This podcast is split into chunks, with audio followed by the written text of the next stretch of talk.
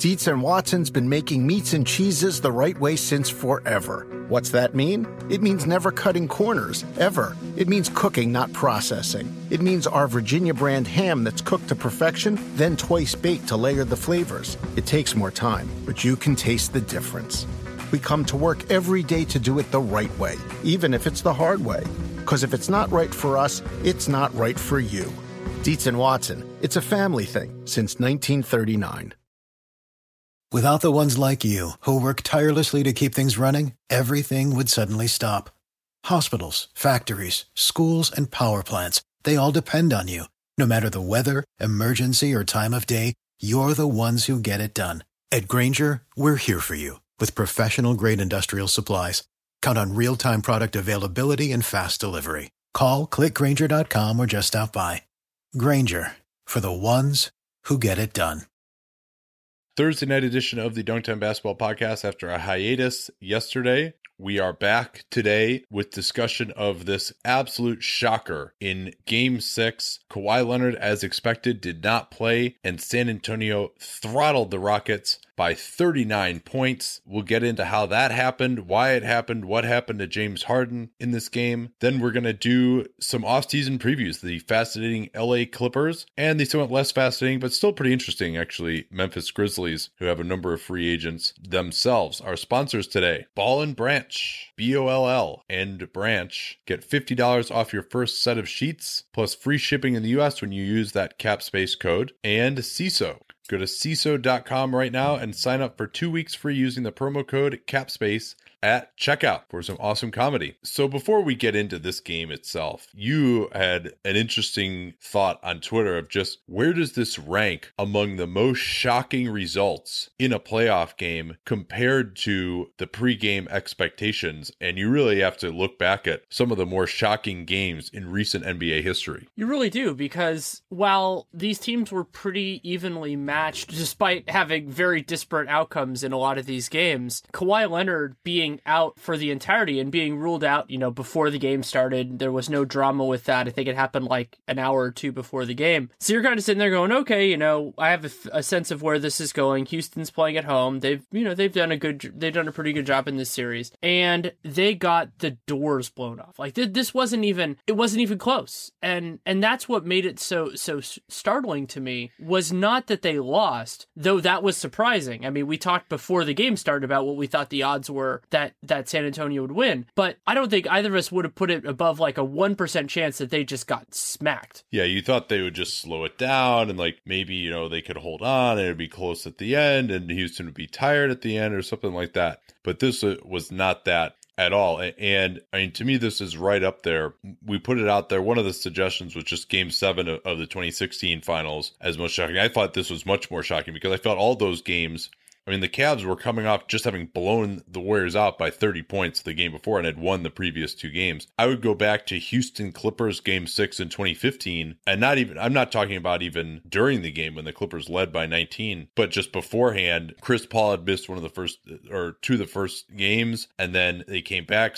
The Clippers were on fire after having defeated San Antonio. They had destroyed Houston at home in games three and four. So you felt like that they were sure to win that. Another one, San Antonio Miami in game four in 2014 when San Antonio had won comfortably in game three, and you felt like, all right, Miami has got to win this now in game four at home. And then they just completely didn't respond, got blown out again. And probably the biggest one that I would point to would be Cleveland and Boston in game five, 2010, where LeBron James shot like three out of 14 and Cleveland lost 120 to 88 to what is like a pretty miserable Boston offense. And that Cleveland team, you know, everyone thought they were going to the finals, they were going to win the championship. They were the number one seed in the East, had won 60 games. That Boston team had struggled to, they were 500 over their last 54 games uh, of the season. And then they just worked them. I mean, I can't remember the feeling of that. And that's the famous LeBron leaving the court, like taking his jersey off. And everyone's like, is that the last time he's ever going to do it in Quicken Loans Arena? And it was for quite a time And then the other one that I looked at too, Golden State and Dallas, but there really wasn't a single game in that series that was just like so particularly shocking because by the end, Golden, you know, the game one, it's like, all right, you know, you can get a shocker sometimes in game one when Golden State won that. And then by the time you got to game six, which ended up being a blowout as well, Golden State had been outplaying them throughout the series. So there wasn't one individual game that was like some huge shocker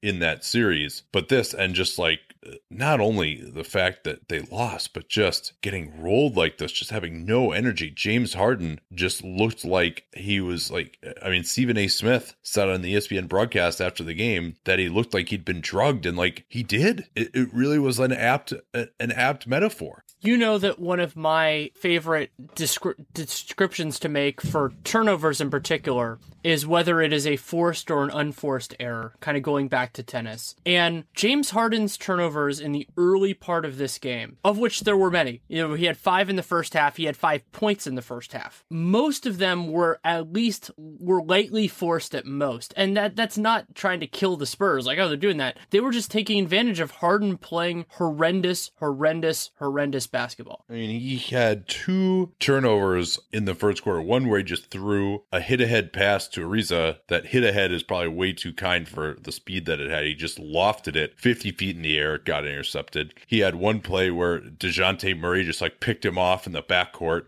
Then in the second quarter, one of the, the turnovers that we featured on Dunc'd On Video today, where he just threw it right to Patty Mills after he tried to draw a foul. It was just, it, it seemed like mentally he just wasn't there. And physically, he, he had no juice. And the numbers that you looked into really bore that out. So, thanks to SportVU cameras, we can get a much better sense of how a player moves and how quickly. And Harden ran 2.05 miles in this game, which was about the same as Patty Mills. So you might go, oh, okay, you know, look at that, about the same as Patty Mills. Patty Mills played seven fewer minutes in this game than Harden did. And his average miles per hour was slower than every player on the floor other than Bobby Brown, who only played in garbage time, and was similar, his, his speed was slower but similar to Marcus Gasol's in the playoffs, and slower than every NBA player, including DeMarcus Cousins, during the regular season. It was really incredible. And granted, he was guarding in the post a fair amount of that time, so he didn't need to move as much. And he always is kind of slow, and that's not the death knell. If you're holding the ball, handling at the top, running pick and rolls, you're not running off of screens in the half court. But usually he's a ridiculous in transition. I don't think he came even close to having one transition basket in this game. And, you know, there was one play that was notable early on where he gets the defensive rebounder. I can't remember if it was a rebound or an outlet. And Pau Gasol and David Lee are both behind him. And both of those guys, and so he's got the advantage situation. And both of those guys beat him down the floor and are like back on defense in like easy order. It, it was just such an odd performance. He didn't take his first shot attempt until I think six minutes remained in the first half. He had more field goals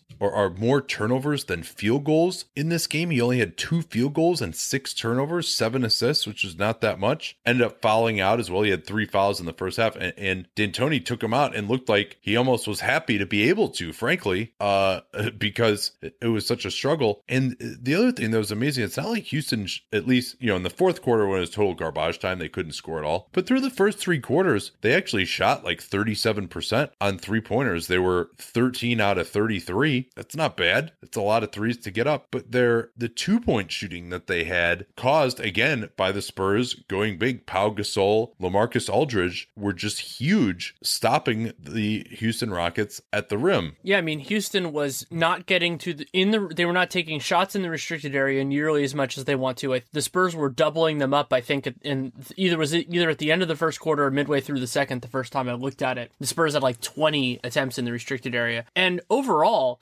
Houston only scored 78.4 points per 100 possessions when James Harden, James Harden was on the floor in this game. Yeah, and again, that, that skewed a little bit by the fourth quarter when I think they were just like so demoralized. Uh, but I'll give you some stats. Do you want, do you want me to give you for the first quarter. three quarters? I can dig it out. Yeah, now let's see it. I mean, I've got a few for you. Yeah, Houston was 11 to 29. They shot 38% on threes, so that wasn't the problem. The problem was on twos, they were 6 out of 16 in the restricted area, a further 1 out of 5 from floater range. That's just completely miserable with all so 7 out of 21 in the paint. And they only took one mid-ranger, true mid-range shot outside the paint in the first three quarters. And then also the turnovers were bad, but those didn't kill them either. They only had 11. That's not like such a ridiculous amount they got to the foul line a reasonable amount, seven out, 17 out of 24. It's just they couldn't score at the rim. It, it was insane. And meanwhile, San Antonio, despite going four out of 17 on their own three pointers, they worked them on the offensive glass, which continued going early into the fourth quarter. Uh, San Antonio led by 23 after the after the third, but you know obviously they outscored them by a, a further almost 20 points in the fourth. And so that meant that San Antonio shot 17 out of 26 at the rim. I remember again, this is through three quarters, and then a further 8 out of 14 in the paint. But where they really completely destroyed them was in mid range 11 out of 16, 70% almost from mid range. And that was Lamarcus Aldridge just completely eviscerating this Houston teams. It appears that the complaints about him being overpaid were a bit premature. In the first three quarters, Aldridge had 28 points on 13 of 23 shooting, and he only got to the line twice. He had two of two, only two of two from the line, was comfortable basically on every guy the Rockets put on him, and was helpful defensively. I mean, that wasn't certainly the forte of his game, but he was the closest he has been to undeniable since his time in Portland to me. Yeah, I mean, he did have a couple of 40 point games in the first two games against OKC last year, but uh, I mean, that was more kind of pick and pops. This was him just going to work mostly in the post and absolutely eviscerating Ryan Anderson. They would get the switch on Harden. Clint Capela even was a little bit better, but still largely powerless. And I thought it really just Aldridge knowing that he just had to be the guy and produce, and they were just going to give it to him and give it to him and give it to him as much as he could take. Because I, you know, it seemed like their strategy initially was, hey, we're just going to go into the post every time, and you know, we're going to grind it out and try to slow them down because obviously they're going to miss Kawhi on defense too. You thought so they're going to try and slow Houston down, like control tempo by going into the post. And so I think just the fact fact that he knew he was going to keep getting the ball uh, was huge. And he was just so much more decisive with his moves. He was getting separation. And most of all, you know, the ball was just going in on, on some of these contested jumpers. But I did think that he was getting better looks in this game, either by turning and facing and shooting over the top, which is something Jeff Van Gundy suggested that he could do uh, on the low post, driving and getting to his right hand. He also had four offensive boards. He just was unbelievable in this one. A couple of other ridiculous things from the first three quarters of this game. You talked about some how San Antonio Antonio, their offense was fueled by two pointers. Another crazy part of that is that they only attempted five free throws in the first three quarters and yet still led by 23. They had a 5 to 24 free throw disparity, attempt disparity in the first three quarters. But also, you talked about that they had a lot of offensive rebounds. They had nine. They only had eight second chance points, but they had 50 points in the paint. They almost outscored the Rockets in the paint alone in those first three quarters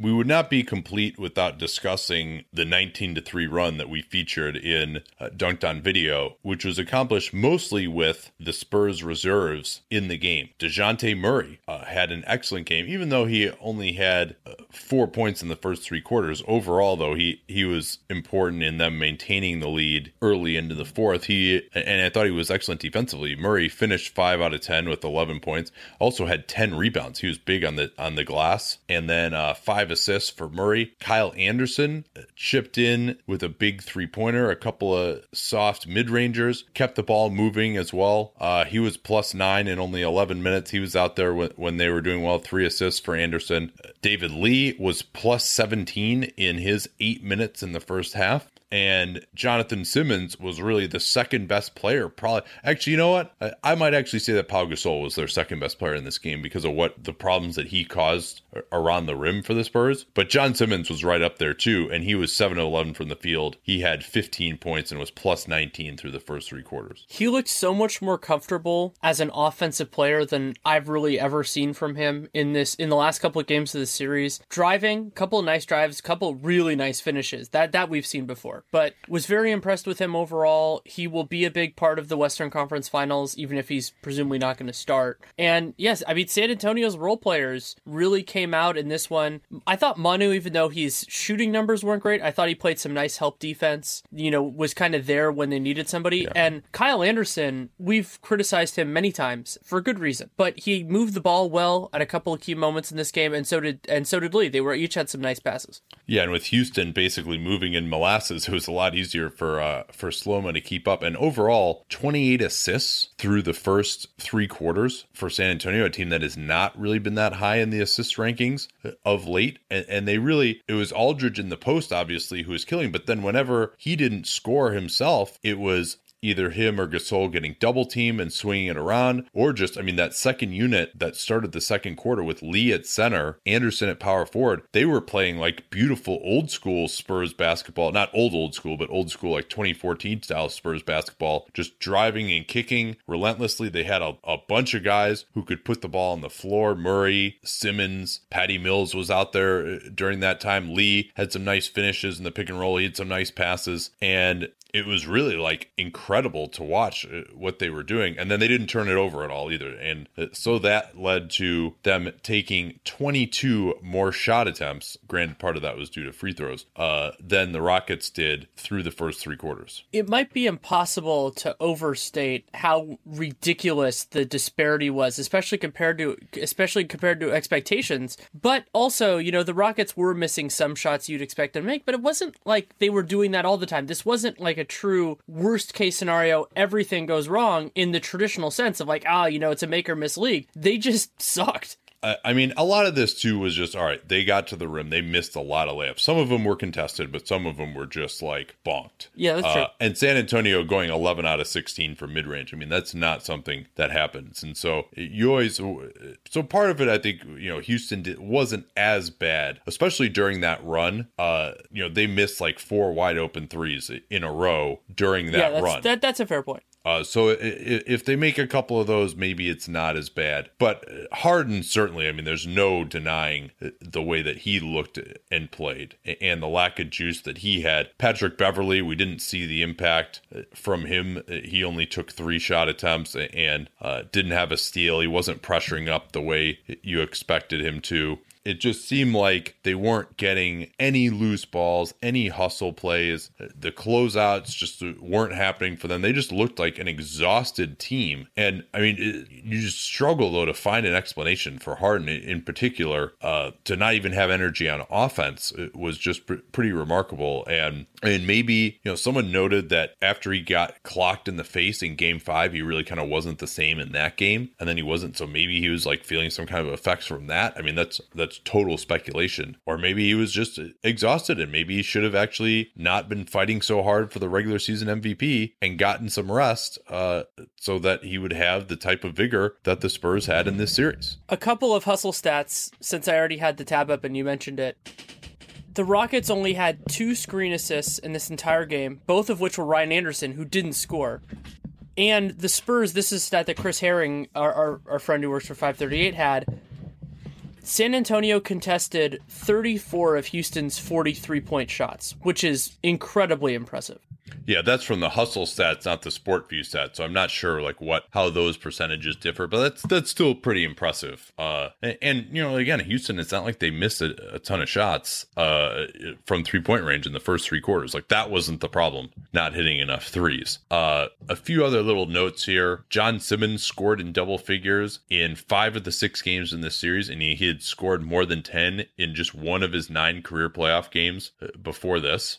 Houston scored 75 points. It was their second lowest in any game during the James Harden era uh, for Ben Golliver, uh, and lowest in the playoffs. And it just was a, it was just a crazy game. I, just, I, was shocked by it. We were shocked by it. I mean, it just seemed like all of a sudden you looked up and you're like, this is an 18 point game. Like, what is going on here? And you always felt like Houston would make a run, and they never even did that. I don't. I think the lowest they got it under was like 19 points, maybe in the second half. Like you felt like okay, maybe they could make a run. They went down 30, then they got it to 22 with eight straight points, and you're like, oh, maybe this will be the start of it early in the third, and then it, nothing happened again. Uh, just absolutely remarkable end, and and you just you can't say enough about the Spurs and their culture. And if this had happened in the regular season, I mean, probably even a blowout would be surprised. But you felt like, all right, you know, teams. This happens in the regular season because teams just like take the Spurs lightly, and and you know, if Kawhi sits out or whatever, it doesn't matter. Like that's what they just have their system. Teams aren't prepared for them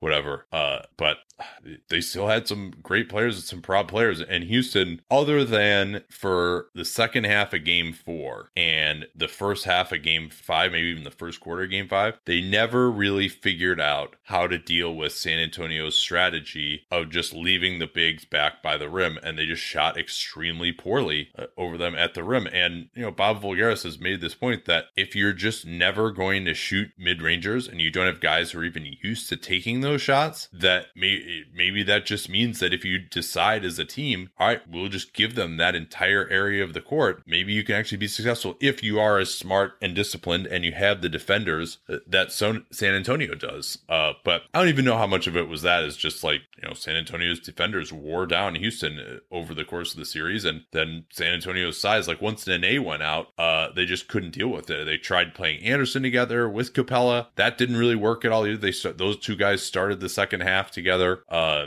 the Anderson at center lineups, which we had been calling for, ended up getting worked uh, pretty badly. They never made Pau Gasol defend in space really at all. Uh, and Pop did a great job of slotting him into matchups where he could be successful guarding Capela. Uh, they put Lamarcus Aldridge on Trevor Ariza, and Lamarcus Aldridge was unbelievable guarding Trevor Ariza, and then also being effective still uh, at the rim defensively is just a, really a triumph uh, for uh, the San Antonio Spurs, and one that I at, to start the series. I mean, I, I not going to say I didn't think they could do it, but I, I thought that they I picked Houston in six, obviously. Then after game two, I actually changed my pick. Um, this might be uh, unfair to shovel dirt on uh, this guy's season, but do you think that Tony Parker going out actually like ended up being a boon for the Spurs ultimately? I think more more yes than no, though there's plenty of, on both sides. Patty Mills is a much better defender, and I think that really helped San Antonio out in some key moments. I think that difference mattered more in game five than any other game in this series, but game five was on a razor's edge. So that's certainly fair. And DeJounte uh, well, Murray. Here, actually, let me let me break in here because you mentioned Mills starting the game. I think that especially in this game when they needed more spacing around those post ups, when you don't have to guard Parker. I mean, Patty Mills is a wetter. Like you have to guard him at the three point line. He's one of the best three point shooting ones in the league if he's open. The fact that he was out there with these post guys helped make that strategy going against, you know, James Harden guarding Pau Gasol in the post uh, helped make them that much more effective. Right, and this is another example of a truly deficient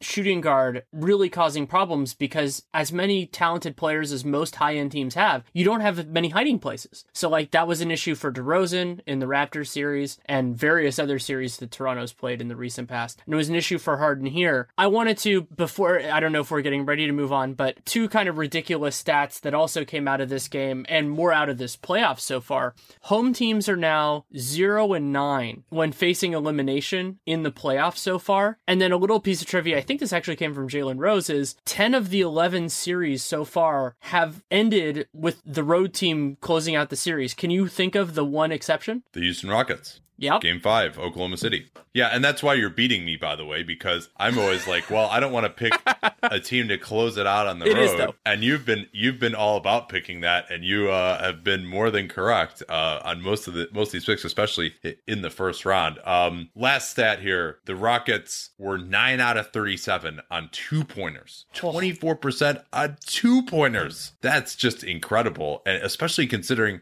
how few mid-range jumpers they take to shoot that badly on two pointers. A lot of that again was compiled in garbage time, but nonetheless, just pretty remarkable stuff uh, from those San Antonio bigs and from their smalls who just do a great job of fighting over screens and contesting and just not letting them get anything easy. Uh, let's get to now the LA Clippers offseason preview, but first. This from our new sponsor, Boll and Branch, B O L L and Branch com is the website to get the best sheets that you have ever slept on. Buying sheets is another one of these things where the marketing doesn't really make any sense. It's impossible to go into the store and just like put your hand on the sheet and know what it's going to feel like to sleep on or know how it's going to be after it gets washed. They advertise thread count, but that really doesn't mean anything at all. And in fact, it's a myth that the higher the thread count, the better the sheet. Uh, instead, Boll and Branch focuses on the quality of the thread, such as the weight of the fabric, the type of the weave, the quality of the cotton, rather than just inflating their thread count number to not mean anything. But you know, all this, uh, these claims, uh, I happen to really like the sheets, but you have to take my word for it or theirs because they have a 30 day, I guess 30 nights would be more accurate guarantee. If you're not impressed by them, return them for a full refund. And of course, you you would get a nice discount $50 off of your first set of sheets, plus free shipping in the US when you use the promo code CAPSPACE, which of course lets them know that you came from us as well. So ballandbranch.com, B O L L and branch.com. Use that CAPSPACE code to get $50 off what we think will be the best sheets that you've ever slept on. So the Clippers, I think a lot of the same themes with them that we addressed earlier this week talking about Toronto, just like what is important when you own a team? What is the goal basically of owning a team? And how does that fit into the context of when you've had a solid team for a long time and you need to re sign stars who are going to be bad contracts by the end of their new deals, and you're probably not going to be in contention for a championship this year anyway. But yet the alternative is just being bad, and you know why do you want to do that? So do you re-sign these guys or not? But I think there are still some significant differences between this Clippers team and Toronto, even if the Clippers, of course, reside in the more difficult conference. There are a couple of very important ones. I think the biggest one to me is that even at their ceiling, it's hard to see a path for the Clippers to make much much noise in the Western Conference. You know, Toronto, we never really saw it all the way. You know, all these pieces together. You can concoct a, a scenario where, yeah, their offense is probably going to underperform relative to their regular season success, but their defense is intriguing and everything like that. We've seen the Clippers. They can be very good, but they're also getting older. They're going to be worse each year. And it's harder for them to keep it together than it is for Toronto because half of Toronto's key players are already under contract. Well, so uh, do you think, because uh, to me, I actually think it's more compelling for the Clippers to just pay what it takes and cl- keep this team together than Toronto. Do you feel that way as well? What do you mean by compelling? That just like if I were the owner, I'd be more motivated to keep this team together in in LA than uh, with Toronto's personnel. I disagree with one exception, which is the if they're going to try to get their own stadium, then it gets complicated because then you want to have a good team out there to try to get the money or however they're going to do yeah. that unless Ballmer's or even just, just a renegotiation.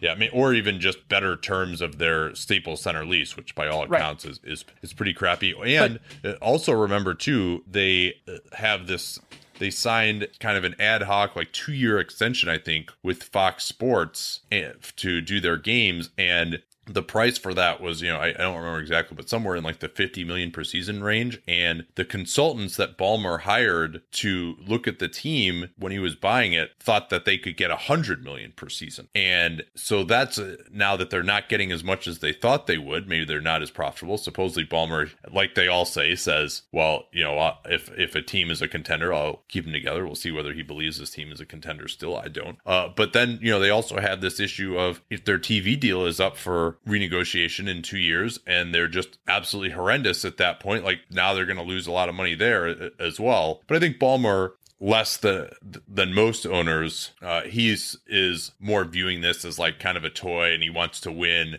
and he gets really into the game, and he sits really close and all that. And it's just kind of I, I don't think he's as worried about the profits necessarily. Uh, but you know maybe that's just me trying to read the tea leaves. I could be wrong there. That's fair, but if you take the Ballmer part out of it, if it were like let's say I own the team with my own ethos and everything, why I would rather take the Clippers apart than the Raptors is that it's it's easier, and they're in a market where doing that can actually actually create some incentives. So, partially because of how massively the Lakers messed up last summer, there's a very good chance that the Clippers next summer could be the the most put together in whatever sense you want to say of the major market teams. It's because Brooklyn, you know, they're still in their whole thing. The Knicks, we'll see where they are at that point. The Lakers have all this money in, in Mozgov and Deng. If they cleaned house, they'd be in a pretty good spot. I mean, it's a it's it's a nice city. Well, they so don't what is have... cleaning house? You're you're not not you're not re-signing. Who are you not re-signing? Because they've got Chris Paul, Blake Griffin, JJ Redick, and then a bunch of role guys as well. But those are the three. Are you going to let all three of those guys go? I would consider it. Uh, so it, to me, if Redick's leaving, like if it, Redick is is kind of in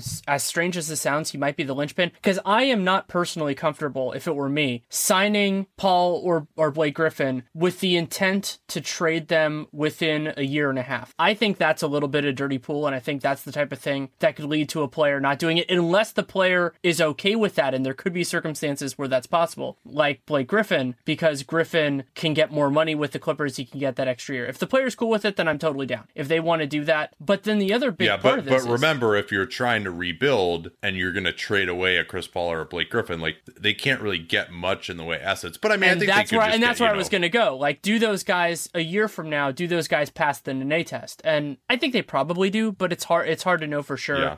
Health is going to be a huge factor in that. But so I think me, Paul is more likely to than Griffin, actually. To be Right, honest, so would I. Yeah, and and that's yeah. I I, I I'm trying not to repeat myself because I wrote the SI preview today for it, and without I had totally forgotten we were doing the Clippers today. I was just writing it anyway, and I wrote about that that I think Chris Paul is actually less scary to a team to sign than Blake is right now, just because of the Yeah, way their feel free to repeat age. yourself. I mean, I, I know that like you, I, I get this too, where like if I said something before somewhere else, like I just feel this cognitive dissonance that I'm repeating Yeah. myself. But you know, But this there- is but- this is a podcast and that's an article. Yeah, but so. there, there's and so that that ties in with the second big part of this, which is DeAndre Jordan. So DeAndre Jordan, after all the drama that happened in 2015, you think, oh, he signed a contract, he's going to be a Clipper for a while. He's a free agent next summer. What that means as a practical matter is that he can blow this whole thing up if if he wants to do anything else and he's gotten very close to blowing that whole thing up before. This is not a circumstance where you're sitting there going, "Oh, he's a he's a brand loyalist. He's not going to do that." I mean, he was basically a locked a locked uh, a house away from doing that before. So, if they re-signed everybody and then DeAndre left, either A he has you over a barrel and you have to give him the full max. Like that that's a possibility and then that pro- contract's probably Yeah, not going which to would age be, well. and he would he would have he would be ten years of experience at, Right. at that point so too. He'd be so getting so he'd be getting yeah, supermax uh, with a higher cap than Chris Paul's getting, and Yeah, so you'd that have would that. be thirty-five million a year to start. Just to put in context, by the way, these contracts we're talking about. Some quick housekeeping. Paul, like Kyle Lowry, de- uh, deal. The most he could get, uh, two hundred five million. Blake Griffin, uh, his max, assuming he does not make an All NBA team this year, which is virtually impossible, would be starting at 30.3 million, five years, 175.7 million uh, for Griffin uh, if he were to re-sign with the Clippers, and then if either of them were to sign elsewhere, knock a year and about 45 million bucks off of uh, almost 50 million in the case of Paul off of that contract. So four four for 130 for Blake, four for 152 uh, for Paul with his uh, greater experience level. So yeah, the DeAndre part of this is very important to me because if you're seeing them as an investment and everything else like that, especially if they're disappointing next year, DeAndre could basically just say like, other than liking being in LA, that it's just not what he wants. And so if he goes, then you're just a husk of a team, and maybe those guys pass the NA test, maybe they don't. You're getting into a perilous spot. And then the other crazy, crazy part of this Clippers team is how few guys they have under contract right now. So how much they're going to have to restock, even if they re-sign all those guys. The Clippers only have six players under contract for next year, and only three of those players were a part of their playoff rotation. DeAndre, who's going to be expiring after next year, Jamal Crawford, who has a partial guarantee after next year, and Austin Rivers, who has a player option after next year. So you could see this entire team turn over in two years. I think I would engage in one of two plans if I were Ballmer, and, and I don't think that I think they're probably just going to try to re-sign both those guys, and then Redick, I think they're probably going to let go, especially based on the reporting that's appeared in multiple places now that he wants 18 to 20 million a year. We don't know how many years that is. You know, if it's four, that's probably no good. If it's three or two, then yeah, I think that's probably reasonable. Uh, but Broderick Turner reporting today that that's what Redick wants, and you know many envision him, you know, citing a number of league sources, some of whom might even have been with the Clippers, envision him uh, not returning, and obviously he leaves uh, with a sour taste after getting completely shut down in that Jazz series, and, and he's age 33. Uh, by the way, Paul is 32, and Blake Griffin a very very well worn 28, and and also uh, Turner reporting today that Griffin may not even be ready until the start of the exhibition season to like really be back at like full bore cleared for uh you know activities. So that's a, another concern. I mean i don't i think he'll probably still get max offers anyway but you know just in terms of like okay can he come back? Like will we ever see old blake? Like this is another lost summer for him now. He had another one last year too with that quadriceps uh tendon issue. But so the uh, there's a long way of background here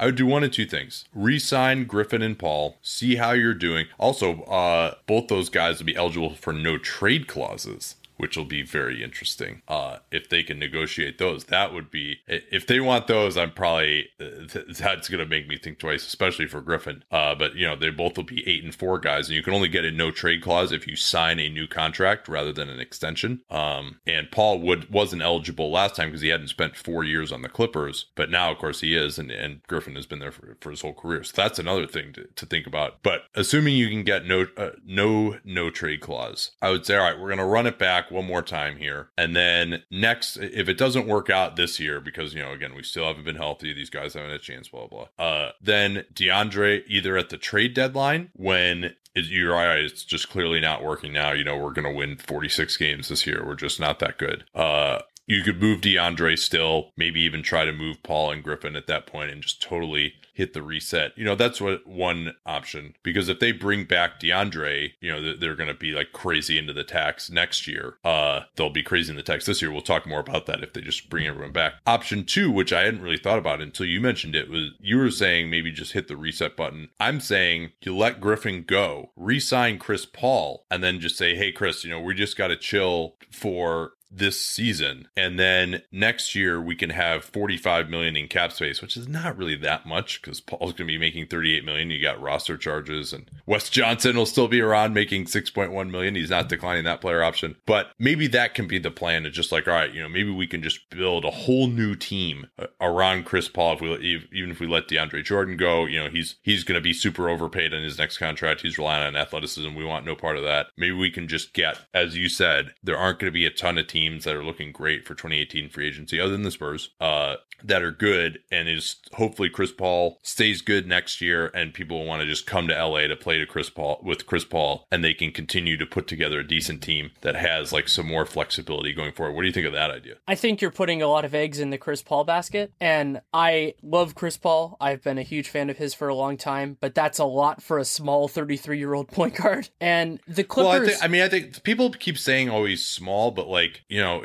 I, I, think he's he's really proven that he's not that reliant on like his height or anything. Like the idea that he's small, I think if that were going to be the issue, I think it already would have been the issue. You know, I, well, I mean, there's just there's just a history. There's just a history of short point guards not being not being long, and you can make an argument that because he's strong, yeah, because he but he's not he's not he hasn't been beating people with quickness for the right. last three years already, right? right. Like, I, like it's not like you, the but... reason that's the case. Yeah. So so I I my personal opinion is I think he's gonna he already has aged better than a lot of those guys. You know, even like Tony Parker, I think he's going to age way better than Tony Parker, and, and his shooting is still going to be you know really good, and, and he's still strong, so he can switch. And, and I mean, like the fact that he plays the, the level of defense that he plays at this age is, and size is ridiculous. But anyway, I digress. Take all that at face value, and and I love Chris Paul. Even so, do you think that a mid, sorry, a late twenties like Paul George type, for example, would rather hitch his wagon to an already locked in and no trade clause Chris Paul or any other player that they could get that that that might be interested either that year or the next year. Because the Clippers if they cleared their books that dominantly they wouldn't have any like it wouldn't be like they would have any guys cropping up in terms of expenses. It would be years before anybody got really expensive. I think that you would rather have the openness of LA and everything else. In another city like if that your Chris Paul plan I think in, in other places would be even more tantalizing. But in LA I think that I would rather choose the open books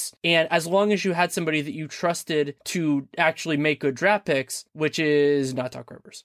No, it's Rock Divers. Excellent point. But but that and that ties in with so I made the comment about how, you know, they only have six guys under contract and only three of them played in the postseason or were in the postseason rotation because technically Wes Johnson played. Wes Johnson seems like a misfire by Doc. Either Rock, the GM, or Doc the coach. We don't really know which yeah, one, but one of the no two. communication in that between no. the front office and the coaching staff no. whatsoever. The, hem- the hemispheres the hemispheres are just off. The other two are Brice Johnson. The, the who, Chinese wall in in, uh, in Rock Divers' uh, mind is uh, is strong, I guess. It, it is apparently, and so Brice Johnson never want to write off a guy who's a rookie, but he doesn't look like anything special when I've seen him play. And then Diamond Stone, intriguing talent. You know, maybe he ends up being a rotation guy. He's a second round pick. Big whoop. That's it. Like the cupboard is basically bare, but their future obligations are really weird because the only pick they owe after this year, they don't have any draft picks this season, is a lottery protected first that reverts into a second round pick. So if they take a little bit of time to get moving, they're fine. Yeah, that's at least the, the one thing compared to like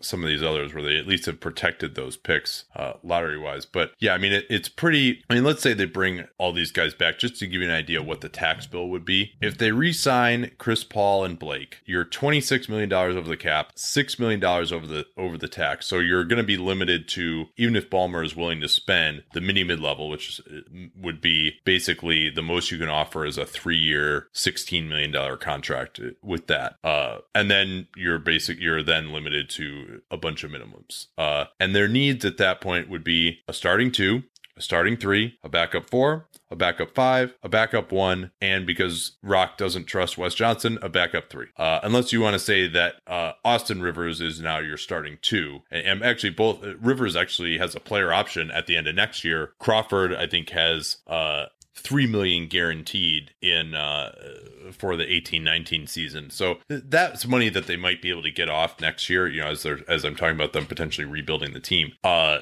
that's just like that's just too many things though that they need. I mean, it, like they were had no depth when they had JJ Redick making seven million a year, and now you're going to lose him, and they have no way to replace him other than the mini level. Uh, I mean, they just I, Doc Rivers has done admirably with the limited resources at his disposal, but and this is going to press even that. I mean, you can't just keep filling out these incredibly huge needs with minimum contracts and like one small exception contract every year because they have absolutely no rookies who are going to do anything. Brice Johnson, I mean, I'm sure as hell not counting on him to do anything next year. Uh, there's no reason to do that. Stone, uh, Stone, actually, I might give him a shot at some backup five minutes, but I don't know if this organization will do that. And other than that, you know, they have no other young prospects. They haven't been able to find like cheap guys who are young that they could develop. All those guys that they bring in are old. Um, so I don't know. Uh, it, it's pretty difficult. We should talk a little bit more about some of their other free agents, though, Danny, who, you know, other than those big three of Redick and Griffin and Paul. And, and by the way, if they bring back Redick as well, they are 21 million over the tax, and that's with only nine guys on the roster. So you're already looking at a and that's assuming Redick w- would play for 15 million. He's probably going to want more than that. But maybe they say, "Hey, we'll give you more years, uh, and if you'll do 15 million." So then they are 20 million over the tax, more than that, and total team salary is 206 million, and that's before you even use any like uh, mini mid level or you know just fill out your roster. They only got nine guys in that situation, so it, it, it's hard to imagine that Ballmer would greenlight that kind of a tax bill for a team that just is not realistically a championship contender. So you have to imagine that either Redick's out the door or they find a way to move Crawford or Rivers. Uh, if uh, Redick does return, but again, it seems pretty unlikely that he will. You want to talk about their other free agents? We certainly should. Luc Richard Mbah a Moute has a player option worth 2.3 million. He will decline that, and he can either re-sign with the Clippers as an early bird guy. That's a possibility, but again, they're not going to have much money. And then he could also just sign somewhere else. He can sign wherever he wants. Mo Speights, 2.1 million player option. Expect that he will decline that as well. Then their other 2.1 million? No, I, I don't I, think it's that much. Well, oh, I think oh, because, because it goes the new minimum. the minimum. Yeah. Yeah. Okay, you're right. Yeah. Okay. And so, so yeah, because his his goes up. Uh, and then the other ones are Ray Felton, straight unrestricted, Brandon Bass, unrestricted, Alan Anderson, forgotten and unrestricted. and as you mentioned, no picks this year. Uh, so let's say they don't bring Redick back. They bring back Paul and Griffin. That seems like the most likely scenario to me. If those if those guys want to stay, uh, and they're gonna pay them. I mean, they basically anybody who can play at all. But I'm just trying to think of guys who might be available for some of the resources that they have. Uh, at point guard, you know, maybe they could bring back Felton by you know dipping into their mid level. I think Felton can get more than just the straight up minimum this year. It's good. The backup point guard market is not that good. A lot of teams need backup point guards. Otherwise, you know, it's kind of Brandon Jennings Jose Calderon, like that kind of level of guy. Uh, try to make Austin Rivers or, or, Crawford a point guard, both of whom have desperately failed in that role. Uh, anyone else you think at point guard that might be realistic for them, you know, given the, the resources they have? And of course, I mean, they're going to need to start playing Paul less minutes too. That's another issue. Did Jarrett Jack ever have a good game against Doc in the playoffs? Uh no. By the time the Warriors and Clippers played, Jack was already on uh, the Cleveland Cavaliers. So yeah, I think the point guard market is thin, but I think that the most compelling use of their money in that circumstance would be if, and this is a massive if, any of the swingman shooters just get a, a more tepid market than they expect to give them a one year make good. I don't think I, I seem like I'm throwing him out for almost every spot, but CJ Miles would be interesting. Just if like let's say yes, the market is, is just a, a little one. bit flatter yeah. for him. If he could start, you know, start for the Clippers, probably put up a ton of points just because there there will be opportunities. He'll get fed by Chris Paul. That option is there, but the problem is a lot of those shooting guys are a little bit older. You know, they're Nick Young is Yeah. 32, CJ Miles is 30, Kyle Korver is 36. Are they really going to take the risk of a one year deal with the Clippers for the mid level exception? I, it's hard to say. No, and maybe it would be more than one year too. But uh, I mean, I think there are a lot of bigs. I, I'm less concerned about their bigs. I think they they could just get like four of these guys who are kind of reclamation projects, and hopefully, you know, two of them work out. Uh, on the wing, the pickings are a lot slimmer. I think maybe like Brandon Rush might be someone that they could look at. Uh, Jodie Meeks, Gerald Green, uh, Anthony Morrow, uh, maybe Thabo Sefolosha if the, if the market is worse for Cephalosha than we think it might be. Matt Barnes could always come back. Uh, he's mean, 38 next year. Um, but I think that's like the type of market that we're talking about here. And we don't even know if Ballmer is going to green light using the entire mini mid level, uh, a- and then how long of a contract they can give out with that even either. It's a good point because you the, you have the those extended costs. If they've re-signed Paul and Griffin, you you have to look at the future then because those guys are just going to stay on the books. So I, I predicted that Griffin and Paul will return. What do you believe? I think the same. I think that the Clippers are going to offer both of them lucrative five-year deals, probably their max, and both of them will stay. Whether they finish those contracts in LA is a different question, but I think they will both be Clippers to start next year. Do you think one or both of them get a no trade clause? I mean, after this Melo saga, Paul, I could give a no trade clause to because I think just he, the idea of him just being, you know, the greatest Clipper ever, and, and Blake Griffin is like kind of a franchise icon as well. And maybe just the fact that these guys, you know, were both on this team for 10 years for a team that has no history. And Blake Griffin, at least like once was a star, maybe you can continue to sell him long after he actually, you know, is going to be a championship level of player. Uh, but man, I mean, God, how depressing is it to think of him as their Kobe? But that's not that far off. they're Kobe, except like five years younger, but he's at like reaching the level of effectiveness. Well, no, but the idea, the at, like, idea of him being like one of the best guys in franchise history, and so you just kind of keep him around to sell tickets and that sort of thing. I don't think Yeah. he's there yet, but you're the idea is that you have to be thinking about that fourth and fifth year kind of in that vein, just because that's being practical. He could outperform that, but that's the way we have to think about it. Uh, will Rock Divers and Doc Rivers be in LA next year?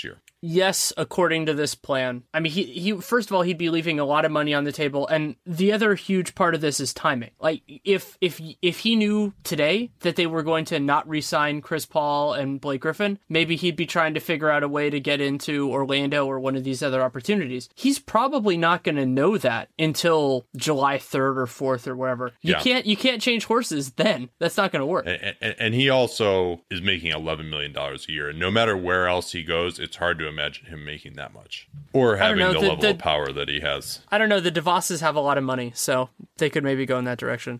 All right, we're going to move on to Memphis momentarily, but first, this from our friends at Seeso, S E E S O dot com, will get you two weeks free of awesome comedy. If you ever wanted to go to Miami with Jonah Ray, how about Honolulu, Washington, D.C.? You can visit all these great places and more in the second season of Hidden America with Jonah Ray, a travel show parody where the places are real, but the people are not. Stream every episode, including the brand new second season now on Seeso. You also get unlimited access to Next Day Late Night, British cult comedy, stand up specials, and binge worthy classics like all 42 seasons of SNL, which is my personal favorite and the entire Monty Python catalog. It's all on demand and ad free. You can access it anytime, anywhere, almost any device iPhone, Android, Roku, Amazon Fire TV, Windows, Xbox One for just $3.99 a month. And that's after, of course, you get the two weeks free using the promo code CAPSPACE at checkout, which lets them know that you came from us. That's Seeso.com, S E E S O.com, promo code CAPSPACE.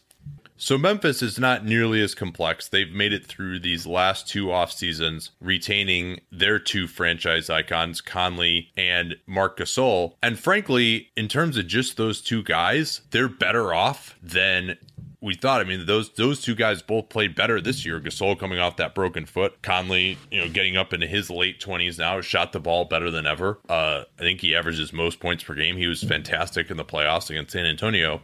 It's just that the rest of the team is, is kind of let them down. And of course, Chandler Parsons, they have him cluttering their books this season to the tune of 23 million dollars and then 24 and 25 million the next two years. So that leaves them now in a situation where they have these free agents: Zach Randolph, JaMychal Green, Tony Allen, Vince Carter as well, but uh, you know he's 41, so not as much of a priority. And they basically, this is not the type of team that I think is going to be a tax team, just given their small market, their ownership, and frankly where they are in terms of contention. So they've essentially got 26 million to fit Randolph, Green, and Allen and stay below the tax. Do you think that they could do that? They probably need at least one of those guys to take less than their full market value. But yeah, Tony Allen did say, you know, I'm not trying to break the bank, but you know, we'll see what his idea of breaking the bank and everyone else's is too. But he, he says he wants right. to stay. So, and, uh, and Randolph, you know, I think like that is one thing they have going for them is they kind of have like a more family type of atmosphere there. And those guys have reached greater heights in their career than I think we expected by virtue of being in Memphis. And there is a benefit to being an institution. And also, I don't think those two are going to see particularly robust markets just because of where they are in their whole careers. So maybe Memphis has not more leverage, but maybe they have a little bit better negotiating position than they would have before. So it will be weird that JaMychal Green will probably be the highest paid of the three, just considering his Yeah. contributions to the Gre- team. Green, a restricted free agent. Uh, he's 27. Randolph will be 35, and Allen also 35. Just for the record, there. So JaMychal Green, part of it, his appeal is a matter of perspective. He shot 38% from three this year at a pretty good attempt rate, but Really, it's really I, the first I, time I thought in his attempt rate. I thought his attempt rate was actually pretty low. Like he, I thought he was shooting like you know two a game or something like that. Well, no, it's it, in, but in terms of the proportion of shots, it's 29% of his att- of his of his shooting attempts. He's just a low usage player. So you know, okay, yeah, but you- I, I still think I would if, if I'm really believing in him as like a stretch four guy, uh, and I you know I think he can be a good player and he shot well in the playoffs, but I, I think he needs to be shooting four threes a game, five threes a game, not two. Sure, and and I think that's certainly fair to note. But I mean, and you, and also we're drawing this on a guy who only who made 55 threes this year. Like that's his career high. He Right. never made more than 15 in a season. So I would not be betting on that if I were a GM as being a big part of his profile. He is a talented guy in other ways, but it's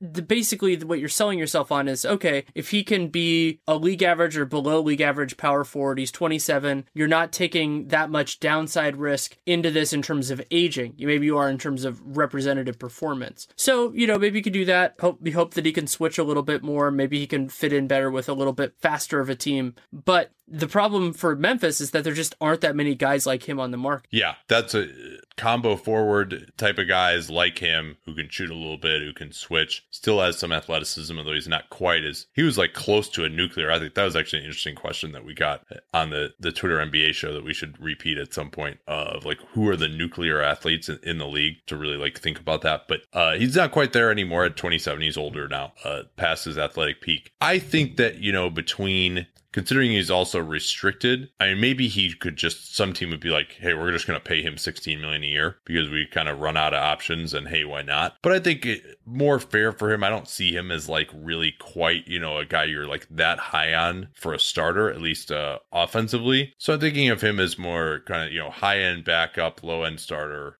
then you maybe a little bit of a depressed market because he's restricted and so you know between 8 and 12 million a year for 3 years maybe a maybe a fourth year you know that it's either going to be i think like the amount of guaranteed money for him will probably end up between 30 and 40 million dollars uh that's kind of where i think it'll it'll land um, I'm good with and- that. I, I wanted to ask Yeah. you a question. You, you, I think you feel, I feel like you know JaMychal's game better than I do. What do you think is a a good fit for a center next to him, excluding you know elite guys who can do everything? like what type of player Yeah, like do you? So do you need you need a good rim protector next to him? Obviously. So like, cause he's Well, not. I, he- I mean, I don't know why you uh, and nobody, no power forwards really are good rim protectors Yeah. anymore. There's So- like so- four good power forwards who can. because protect the rim basically what I'm what I'm thinking about is does he have any sort of like a unique sales pitch like something that he brings to the table for a team like Sacramento or something because a part of the free agency that I've gotten better at projecting over time though I'm still not perfect is the guys who just have something specific that makes the team fall in love with them, like their shooting, or you know maybe they can ball hand they have better ball handling than usual for their position. Because it only takes one team to fall in love with a guy. I mean, I think Allen Crabbe is a good example of this. Allen Crabbe's actually a special ability with scarcity, but he got you know he got a ton of money, and in this case, the reason why I'd be a little scared if I was Memphis is if you put if you liked him enough that you could put that you could justify a high number, you could believe that they might not match because of the luxury tax.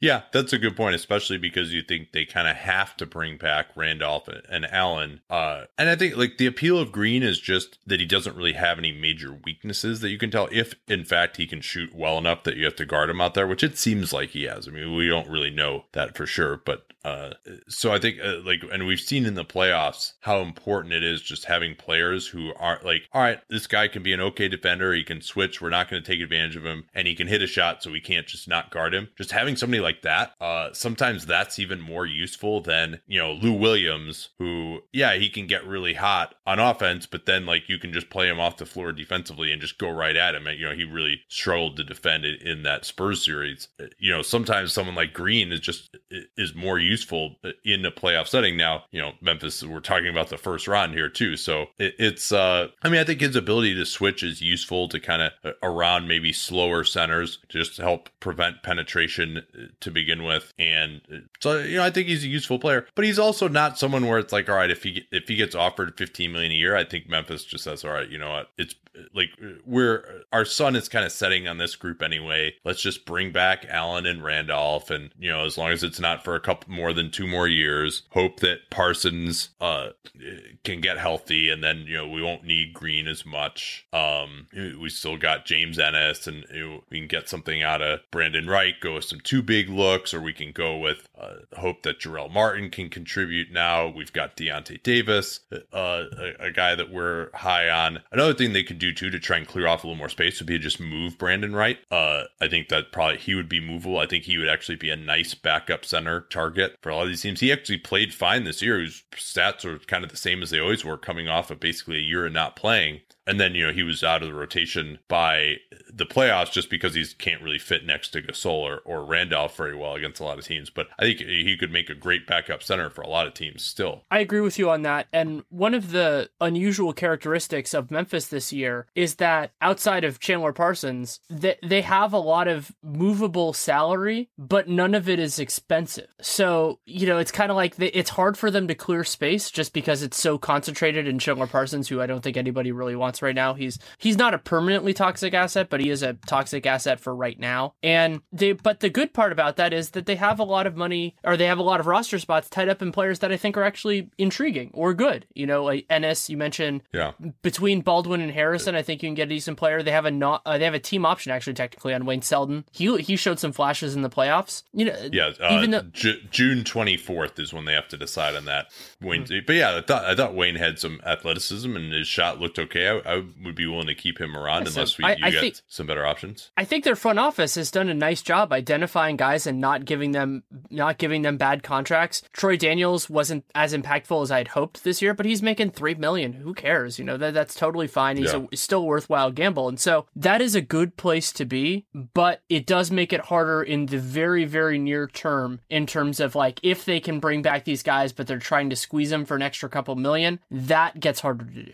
Randolph, my prediction for him is around maybe two years, 20 million, maybe a partial non guarantee on, on a third year, you know, just for like a couple of million, like kind of similar to the Al Jefferson contract from last year. He'll, he'll chafe at that because he's better than Jefferson. But again, you know, not as much money around. Maybe it's a hometown. And Randolph has made, you know, well over, you know, 150 million dollars in his career. So, uh, and then Tony Allen, maybe something like two years, 12 million, something along those lines might be reasonable for him. And then, you know, if you could get Green at, at three for 30 and Randolph two for 20, Allen two for 12. You can probably narrowly skirt the tax. Maybe they would need to make some moves during the season, you know, uh, and, but let's say, you know, they're able to bring back most of these guys. Uh, what do you see them as needing here? Uh, if they're going to try and add a little bit, I mean, they probably will be limited to the taxpayer mid level, um, rather than the full mid level. They'll, they've, the apron is 6 million above the tax, but you probably, you can't exceed that for any reason. So you're probably going to be limited to the mini mid level unless you lose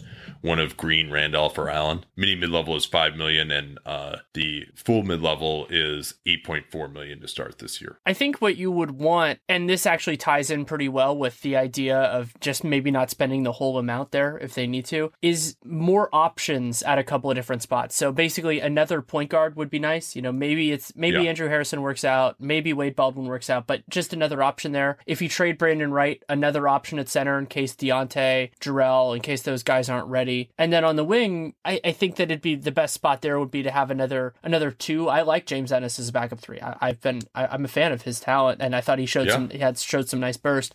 So you just kind of you kind of want a couple of guys, and and that also ties in that they just don't have that many needs for roster spots. So you they need to be just really good at at processing that, or if they can get players to take their money that they like, they should be able to get out of one or two of those contracts and just basically choose one guy over another one. But you look at some of the players who were gobbling up roster spots, let's say for the Orlando Magic or even for the Clippers. You've got player players like I don't I don't even know who would be on this team. Maybe let's say Wayne Selden. Like if if they picked up Wayne Selden's option, I think there would be a team that would just happily take him on. Maybe. I mean, he keep in mind he was available nearly. Oh, I guess he had a ten day first with New Orleans, but and he started in the playoffs. I mean, maybe that gives him a little bit more uh, gravitas. Uh, I mean, I think they definitely need a m- more veteran point guard option, but maybe more of like someone on the borderline between second and third point guard type of player. You know, so Jose Calderon again. I mean, not that I think he's really that good, but you know, he could reunite with Marc Gasol, just be like a veteran mentor, and games where like Harrison is just kind of blowing it, like Calderon can come in and be steady, hit some shots. Uh, pot- potentially out of their price range, but I don't think so. Like Ray Felton, Ty Lawson, you know, uh,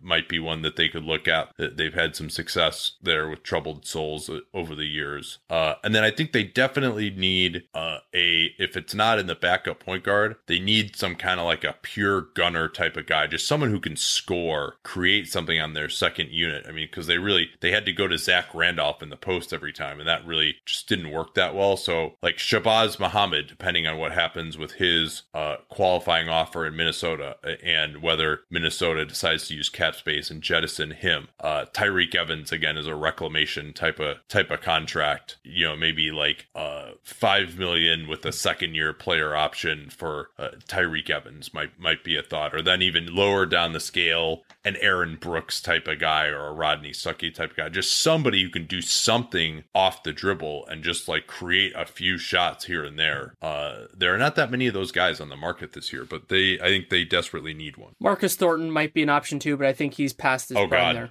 yeah, no, he's. I mean, he's more just like I'm talking about someone who at least can like break the paint on occasion. Um, where are they at in terms of future draft picks and this year's draft pick? Not great, Bob. They're so I don't think uh, this wasn't a part of the plan at all, but I do love that both of the teams that we're covering have protected pick obligations to the Boston Celtics. So the the both actually involving Jeff Green, which is even better, I, mean, believe. Yeah, and and uh, yes, that that is no, that is not. Yes, it is. correct. It is because I, I think so because the the, the I, because it, one happened in two moves. So basically, the Clippers pick was when they acquired when they acquired Jeff Green. Then they sent that pick. No, they can't be both involved in that. That doesn't make any sense. No, I told I told you that it, it's uh no Memphis has oh no you know what it is it is that that because that pick that they got for Jeff Green from the Clippers then got sent for 31 and 35 in the uh, the 2013 draft. So they traded Yes. this year's pick. Yeah so it is it, it- you are right about that.